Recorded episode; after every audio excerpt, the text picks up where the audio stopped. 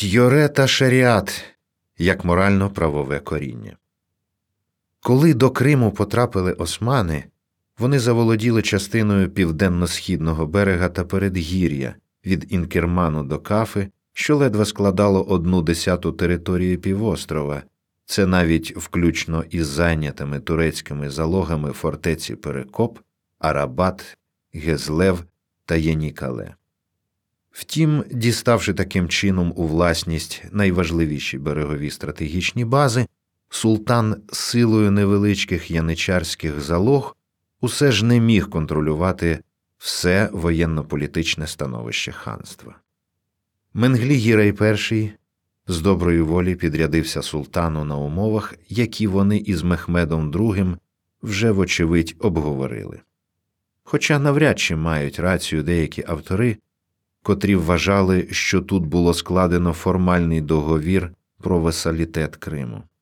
Ці васальні стосунки, мабуть, таки налагоджувались більш-менш спонтанно, залежно від конкретного стану обох держав на цю мить. Виявлялось це так, як скажімо, за перших гіреїв, коли турки невпинно безкарно порушували чингізійську тьоре, а саме щодо права спадкування престолу. Власне, в більшості напрямків тьоре можна вважати за пряму аналогію більш загальному інституту адату. Тому, якщо аналізувати цю тему далі, варто пам'ятати, що шаріат і тьоре як складене двоєдине джерело, з якого власне повстало мусульманське право, це збірка норм і тверджень, які одне з одним не збігаються лише зовні, формально, а на практиці вони взаємно збагачують, доповнюють, ба навіть частково заступають одне одного. Відірвемося від Криму заради кочового минулого однієї частини його тюркського населення а саме кочового кипчакського народу. Огузи ж мали дещо інші традиції, іншу пам'ять. Колись слово юрт означало намет для однієї сім'ї, який вміщався на великому возі, щось на кшталт величезного сімейного куреня. Ці юрти пересувалися і збирались на стоянках групами, які також мали назву кош. Більший же гурт об'єднаних кочових тюркських сімей звався Аймак приблизно три тисячі юрт або 15 тисяч душ. Кілька аймаків утворювали орду, декілька орд масивнішу спілку племен, який зазвичай звався Улусом. Врешті всі улуси разом утворювали тюркську чи монгольську монархію або імперію.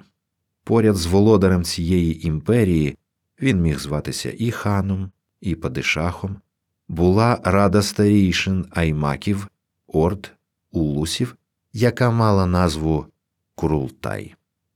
Втім, і цей верховний володар хан не був схожий на західного короля, хай навіть обмеженого умовами капітуляції.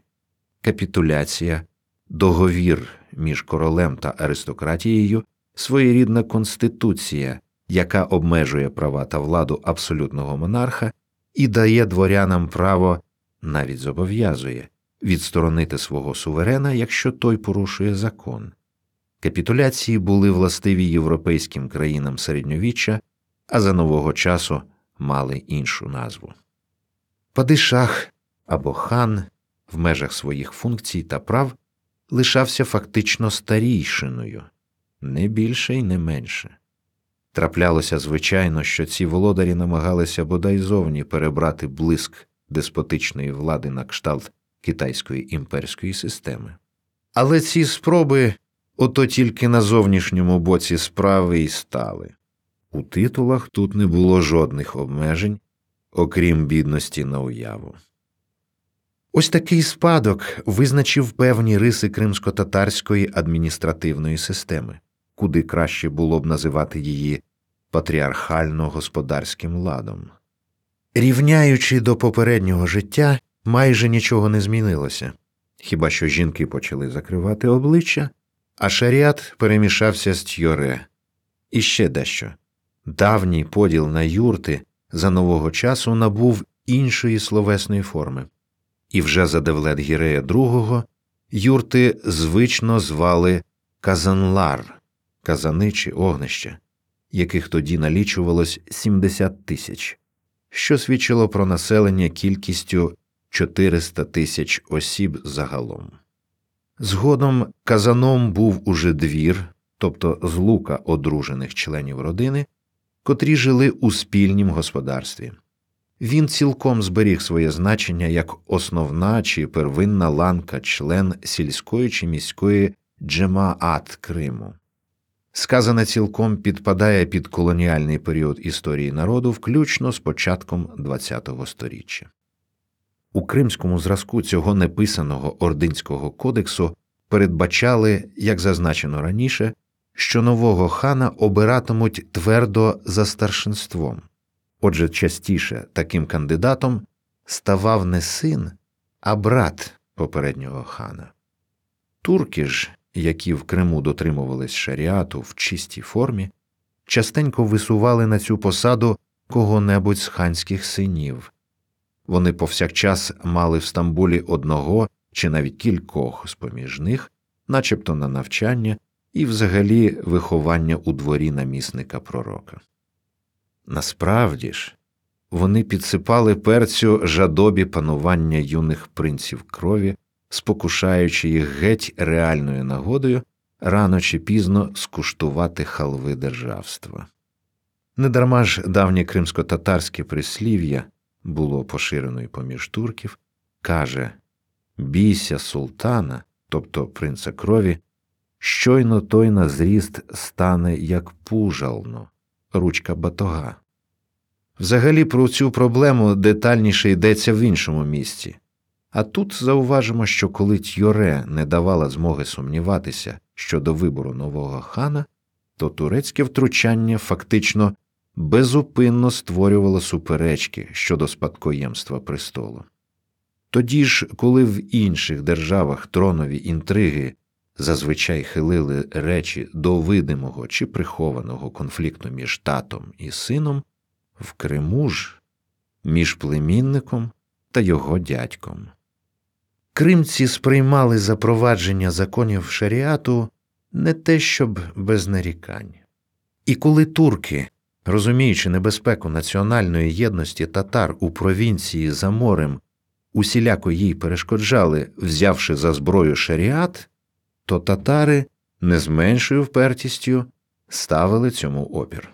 І навіть коли на Бахчисарайському троні з'являвся хан, що підкорявся порті і обіцяв їй усіляку підтримку, то навзамін він зазвичай просив передусім дозволу зберегти освячений часом і традицією закон Тьоре, зокрема порядок обрання хана, калги та Нуреддіна.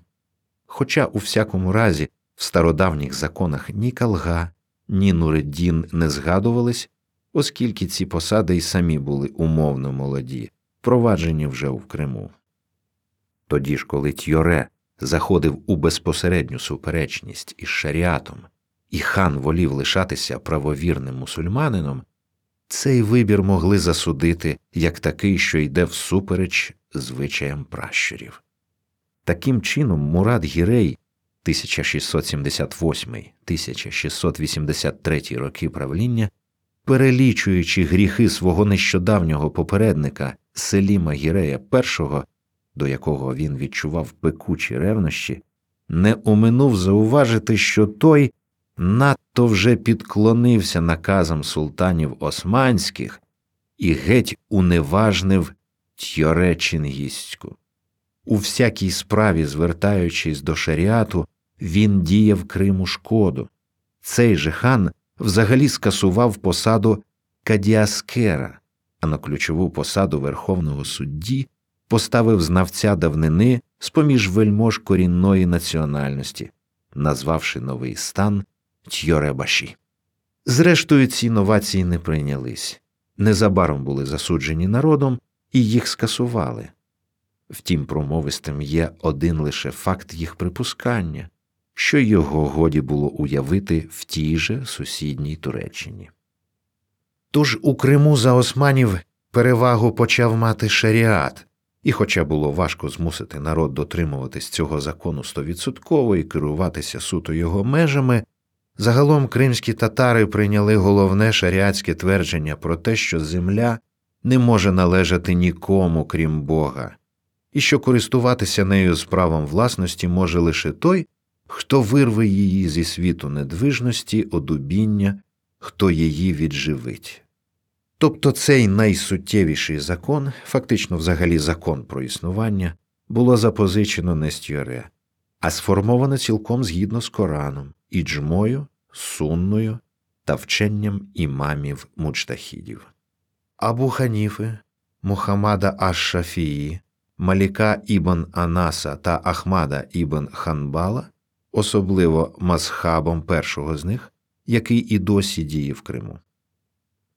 Імами мучтахіди, богослови вищого рівня вченості, досвіду та авторитету, які мають право самотужки чи колегіально ухвалювати найважливіші питання мусульманського духовного та громадянського права.